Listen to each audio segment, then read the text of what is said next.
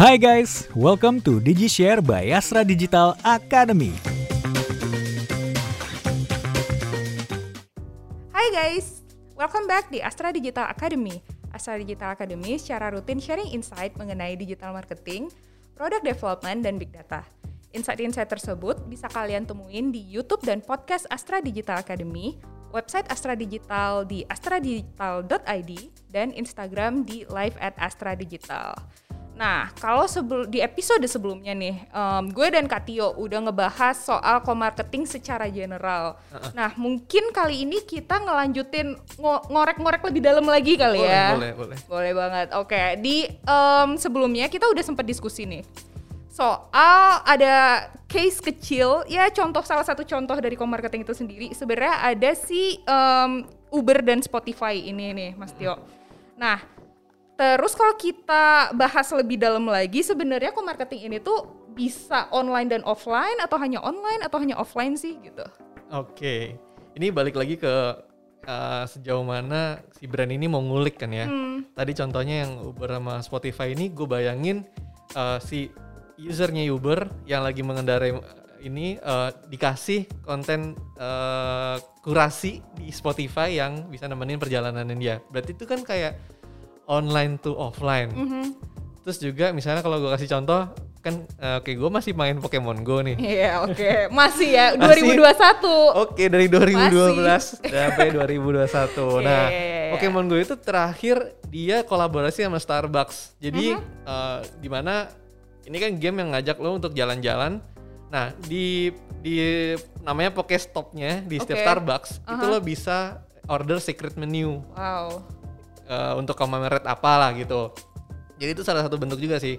Uh, another example lagi misalnya uh, fashion collaboration itu, itu kan sesuatu yang nggak akan lo bisa dapat dari secara online kan, mm -hmm, secara mm -hmm. off bahkan secara offline sampai antriannya panjang-panjang. Jadi ini balik lagi ke di mana sih uh, your audience flocking gitu. Okay. Apakah dia di online, apakah dia di uh, offline dan mau sejauh mana lo mau uh, kulik itu. Tapi kalau dalam kondisi pandemi ini sih makanya kita lebih sering oh kolaborasi secara uh, online iya, kali ya. kali ya. ya Karena tapi, ya masih menjauhi keramaian juga. Iya gitu. betul. Jadi uh, jangan membatasi uh, yang membatasi ini kreativitas kreativitasnya bisa di mana aja online offline. Oke, okay. so it depends ke sebenarnya yang mau lo tuju itu apa gitu dengan cara offline atau uh, online itu semua bisa di, bisa kita implementasikan depends aja lo maunya dengan seperti apa gitu caranya okay. kayak gitu ya. Mungkin bocorannya mungkin secara online tuh lebih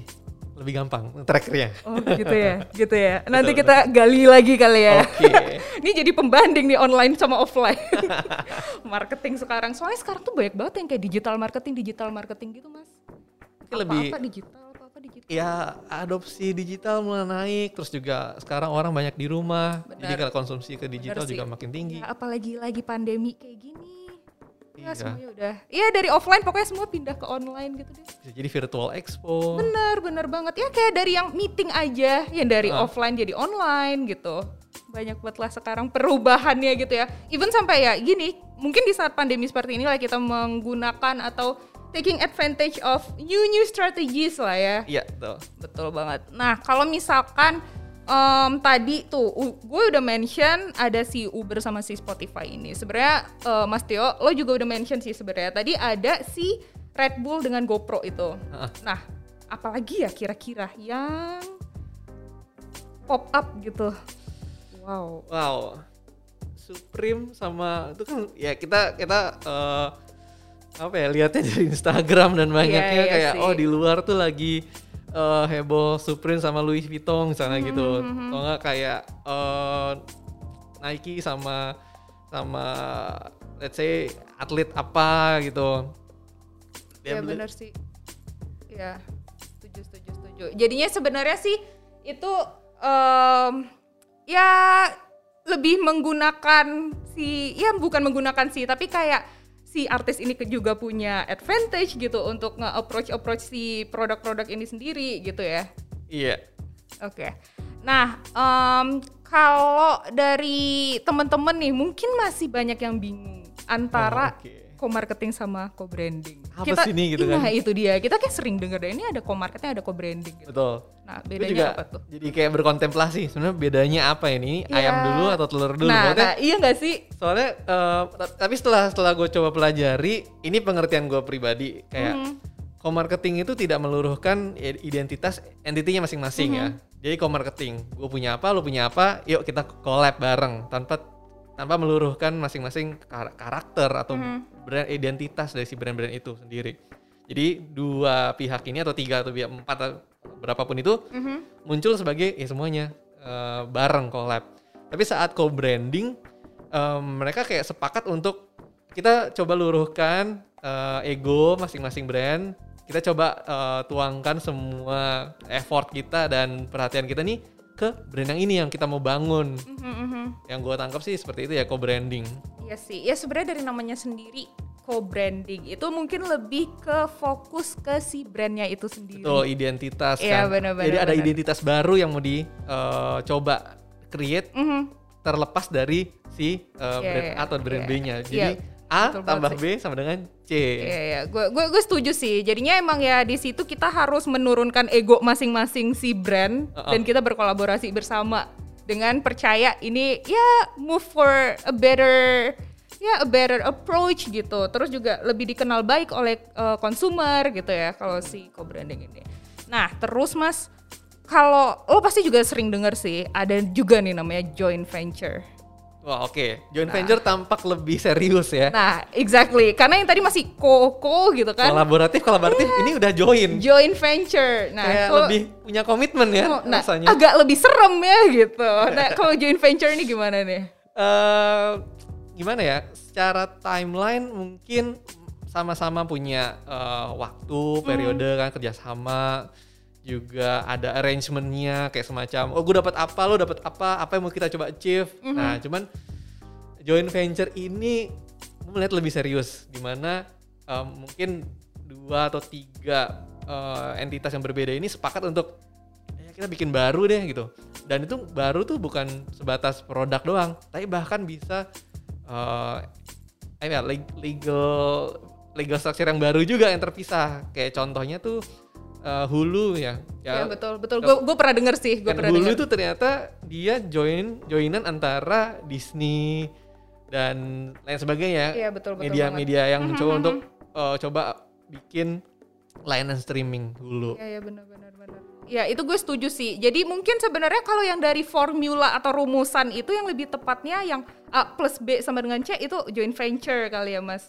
Jadi kayak si Iya, iya. ada si company A, ada company B, terus mereka pokoknya fokusnya nih ke ya produk yang baru, ke C gitu.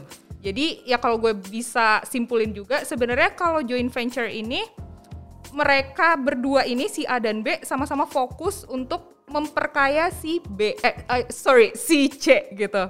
Tapi kayaknya lebih serius lagi di mana bisa jadi punya eh, eh, struktur yang terpisah dari si A si B. Mhm. Eh, dia si C ini si eh, si misalnya let's say Hulu dia punya eh, power untuk bisa hire lagi hire orang, Benar, resource benar, lagi, benar, benar. punya eh, independence creati- creativity independence untuk dia ngelakuin Iya, apa yang iya, dia iya, mau. benar banget. Ya sih resource-nya juga udah khusus gitu ya. Pokoknya ya kayak berdiri sendiri dengan harapan ini ya sama-sama fokus mengembangkan si bisnis yang baru ini gitu. Iya. Oke. Nah, em, terus kalau em, co-marketing ini sendiri, ini kita balik lagi nih ke Oh, co-marketing. oke, oke. Karena dari tadi kita bahasnya co-marketing gitu ya Ya. sebenarnya. Nah, yang efektif dan efisien tuh yang gimana sih? Oke, balik lagi sih apa yang eh, mau kita achieve, Mm-mm. ya kan? Eh, dari awal tuh berarti emang harus sudah disepakati apa sih yang mau kita achieve. Misal- Misalnya gampang kayak misalnya webinar, Mhm. mungkin yang satu punya eh, concern, ah gue pengen berapa orang yang jadi eh, audiensnya gitu, attendance-nya. Mhm. Terus ada satu lagi yang gue mau pada di akhir acara, gue mau ini jadi leads. Nah mungkin itu yang harus disepakati pertama kali gitu. Oke. Jadi se- eh, setelah, setelah setelah tahu apa yang mau kita achieve, di situ baru kita bisa bilang, oke, gue kerja bareng sama dia, dia gue kolaborasi sama dia, ini works loh. Oh ternyata gue kerja sama dia nggak works, malah ternyata gue yang doing all the hard works nih. Oke, Tapi iya, dia iya. cuman kayak leye-leye doang iya, gitu. Iya, iya, iya. ya bener sih. Di mana namanya kolaborasi ya sama-sama Iya. harus usaha. Give, give and take ya. Ya bener-bener banget. Ya benefit, eh, ya mutually benefit gitu kali ya. Ya Iya. sama-sama mendapat benefit dari itu kayak gitu. Nah terus em, kalau gitu mas ngelanjutin lagi nih sebenarnya. Kalau kita gimana sih kita tuh bisa tahu kalau si co-marketing eh, yang kita lakukan tadi itu sebenarnya udah works, udah perfect. Gitu. Well, ya itu bak bisa udah ngejawab tadi belum a- a- apa tujuan awalnya tadi itu Hmm. apakah gua dapet pangsa pasar yang baru Eh, kemudian apakah ada significant boost terhadap awareness tentang orang apakah brand gua diomongin atau enggak apakah ini reflect ke sales mungkin itu sih eh, indikator awal yang bisa kita lihat sebelum akhirnya oke mungkin nextnya gua eh, coba sama brand lain dah untuk pembanding misalnya gitu Mhm. Iya bener banget sih gue gue setuju. Nah kalau misalkan nih semulus-mulusnya kegiatan co-marketing ini pasti ada tantangannya dong mas. oh iya oke Nah challenge or obstacles-nya nih apa nih kira-kira? Ah, kayak yang paling harus diakuin mungkin ego ya, ego sektoral Bener ya. sih, Di mana iya sih. eh, gua punya ada interest di sini, tapi di pihak yang sebelah sana juga punya interest gitu. Gimana Iya, cara iya, iya, iya. mengkompromikan atau bahkan mensinergikan ya tadi itu. Terus juga ada bisa jadi soal tadi eh, kayak semacam oh one prestasi nih, gue mintanya eh lo leads dapet, tapi gue ternyata session nggak dapet. Nah bisa jadi itu sih eh, kayaknya friksi-friksi itu yang bisa terjadi karena memang apa dua satu in, satu instansi aja tuh bisa berantem Benar, gila benar, lagi benar, beda benar. gitu Iya benar sih. Hmm. beda beda culture kita mungkin biasa di yang di brand A ini eh, terbuka terhadap ide gitu tapi ternyata di brand yang sebelah sana kayak "Ah, tunggu tunggu jangan Iya. jangan buru-buru nah Iya, itu iya, yang bener, bisa jadi sih Bener sih. Terus mungkin juga untuk nambahin additional obstacles-nya itu lebih kayak em, meng apa ya meng, mengikuti dari ya perjanjian awal itu tadi sendiri. Jadi bisa aja nanti kita janji di awal maunya apa, tapi di saat berjalan eh kalau kayak gitu sih. parah ini kayak agak Iya ya. curcol Aduh, aduh, aduh. Soalnya kadang kita udah satu visi, tapi wah di tengah jalan ada yang belok kan eh, suka kayak gitu gitu kan.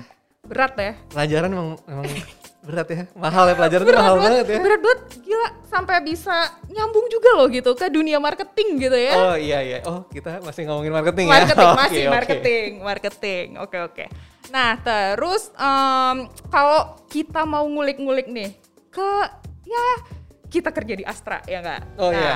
Kalau di Astra sendiri, marketing strategi itu diimplement atau enggak tuh? Wih, justru ini arahan dari atas bahwa ya syukurnya di Astra itu memang didorong banget untuk saling uh, berintegrasi, synchronize Hmm. gitu. Jangan kerja uh, jangan secara- jangan silo lah gitu. Aha. Coba semuanya juga saling bisa menguatkan gitu. Betul betul Makanya di Astra Digital tuh ada uh, performance marketing under GDS. Kenapa bisa ditarik ke GDS? Karena ya supaya kita bisa oversee Mhm. jadi bisa menyeragamkan atau bisa menjadi digital accelerator bagi mungkin bisnis unit yang kayak gimana sih cara memulai digital. Nah, di situ kita masuk.